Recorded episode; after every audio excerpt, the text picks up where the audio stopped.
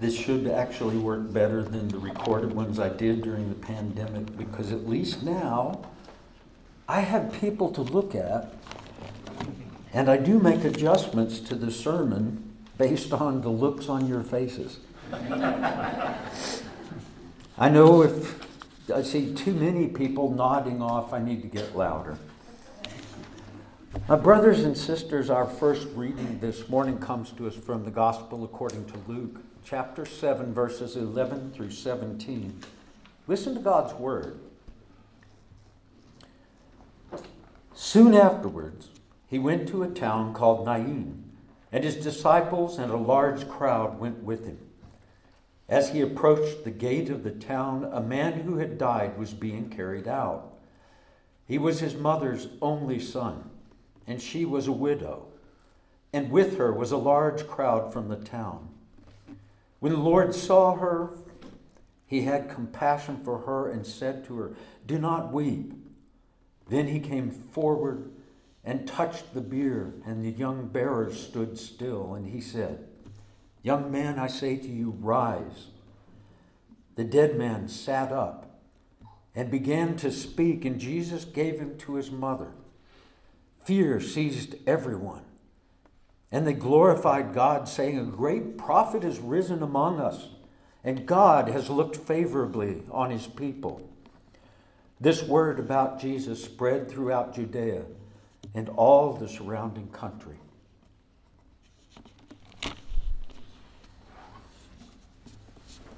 Our second reading is from the Gospel according to Matthew chapter 12, verses 9 through 14. Listen again for God's word. He left that place and entered their synagogue. A man was there with a withered hand, and they asked him, Is it lawful to cure on the Sabbath? So that they might accuse him. They're talking to Jesus and they're trying to catch him doing something on the Sabbath he's not allowed to do by law. He said to them, Suppose one of you has only one sheep and it falls into a pit on the Sabbath. Will you not lay hold of it and lift it out? How much more valuable is a human being than a sheep?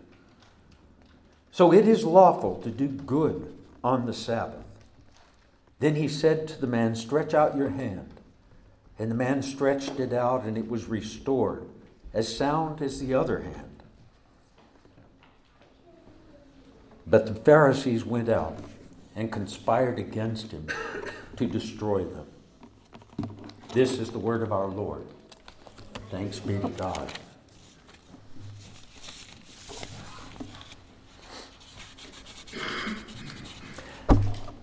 The whole story of the widow and her dead son often doesn't make sense to us because we don't live in the same kind of culture that was prevalent in the first century. In the first century, if a man died and left his widow, it was her son's responsibility to take care of her. Without a son, what is a widow supposed to do? She has nothing. She has no way to earn a living. She has no one she can go to for help and shelter. Now, to us, that would be totally foreign. We would never leave somebody like that, would we? Mostly, no. Occasionally, we fall down on the job in that regard. But this poor woman, she's doomed. All she's going to be able to do is sit in the street and beg. And that's no life for a widow. It's really, really not.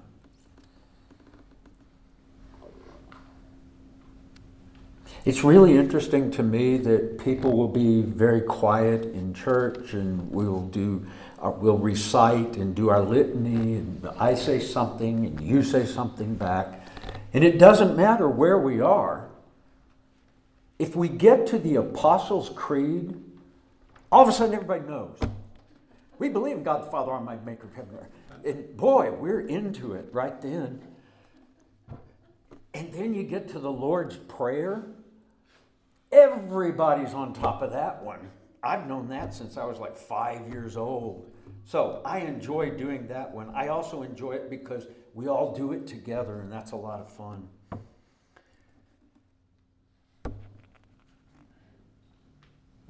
Why do so many people know those two things and so little else about who we are and how we are supposed to be? And I think it's because we are a body of one under Christ, but we are diverse. How many of you are just like somebody else here? Anyone? I can look at you and tell that's not true. You couldn't possibly be. But look at us. How many of you knew, well, some of you did. I'm not counting Glenn and June because I know they've known each other since they were like three years old. Go figure. In Fort Worth, not here, in Fort Worth. And they both ended up here. But how many of you who are here right now knew the other people in this church before you came here?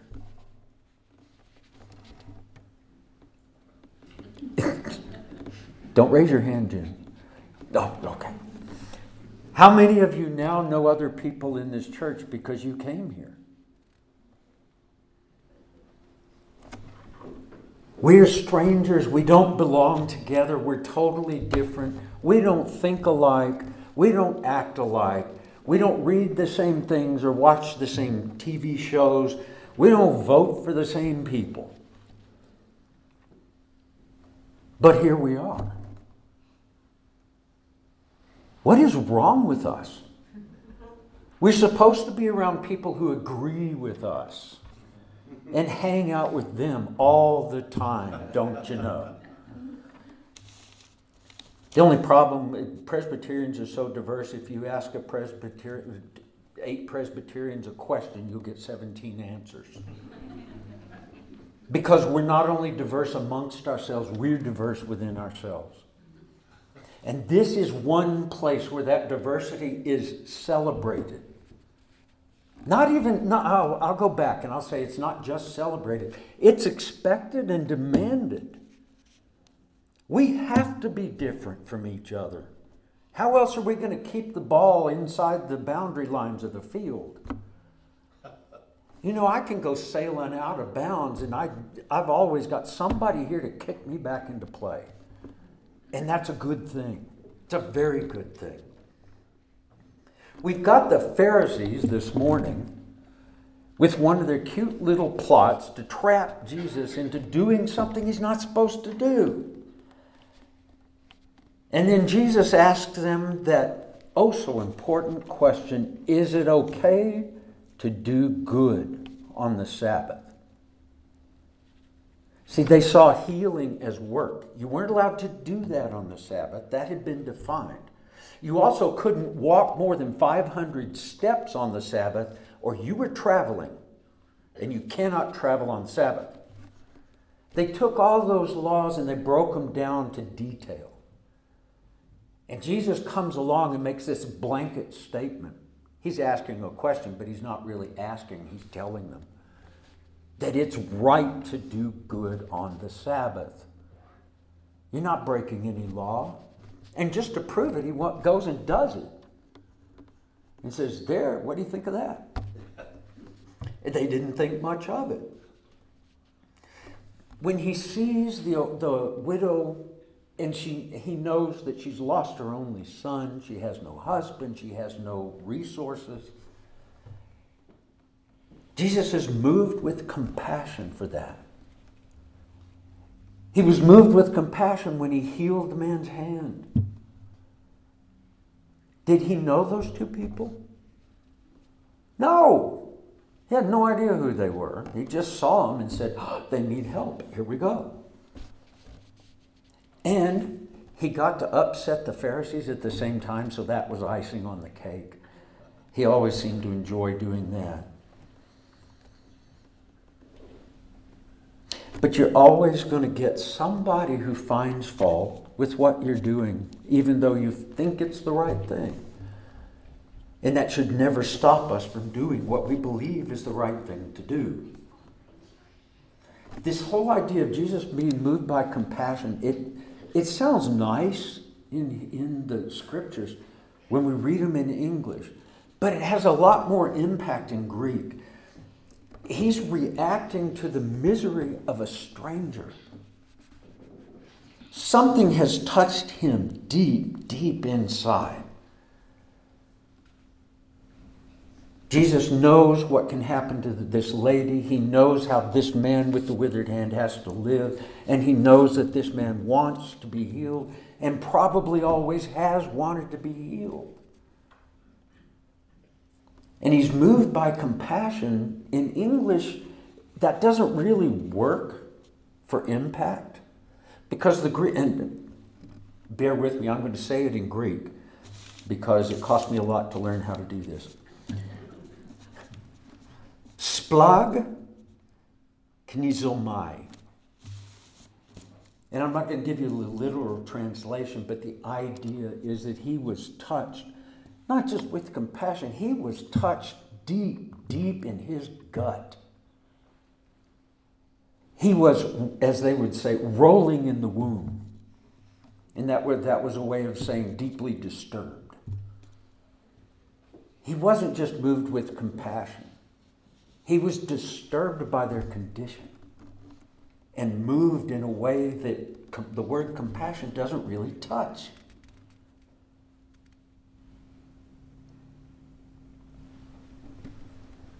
How many of you here grew up in this church? One, two. How, oh, uh, how many of you grew up in First Presbyterian Ruidoso? Right. That's what I was in. Oh, wow. Two, three. I didn't think it'd be that many. Wow. Some of you have been here a long time, some of you have come home. Welcome. But how many of you grew up in some other church somewhere else? Oh, so you didn't all have the same minister growing up? Oh. See, Kelly, was I your minister? No. No, no, so I'm a stranger. Jacob, I was your minister for a while. There's maybe she's she didn't raise her hand, but she's grown up in this church. I grew up in Tulsa. I grew up in Tulsa, she says. So most of most of us really didn't know each other, and believe me, it's weird walking in as the one new stranger that everybody's expecting big things from. And I cannot raise the dead, I can't heal a withered hand, but I can be moved by compassion, and I've seen all of you moved by it too. It's deep, it's visceral, it comes from our gut. So, for most of our lives, we've all been strangers.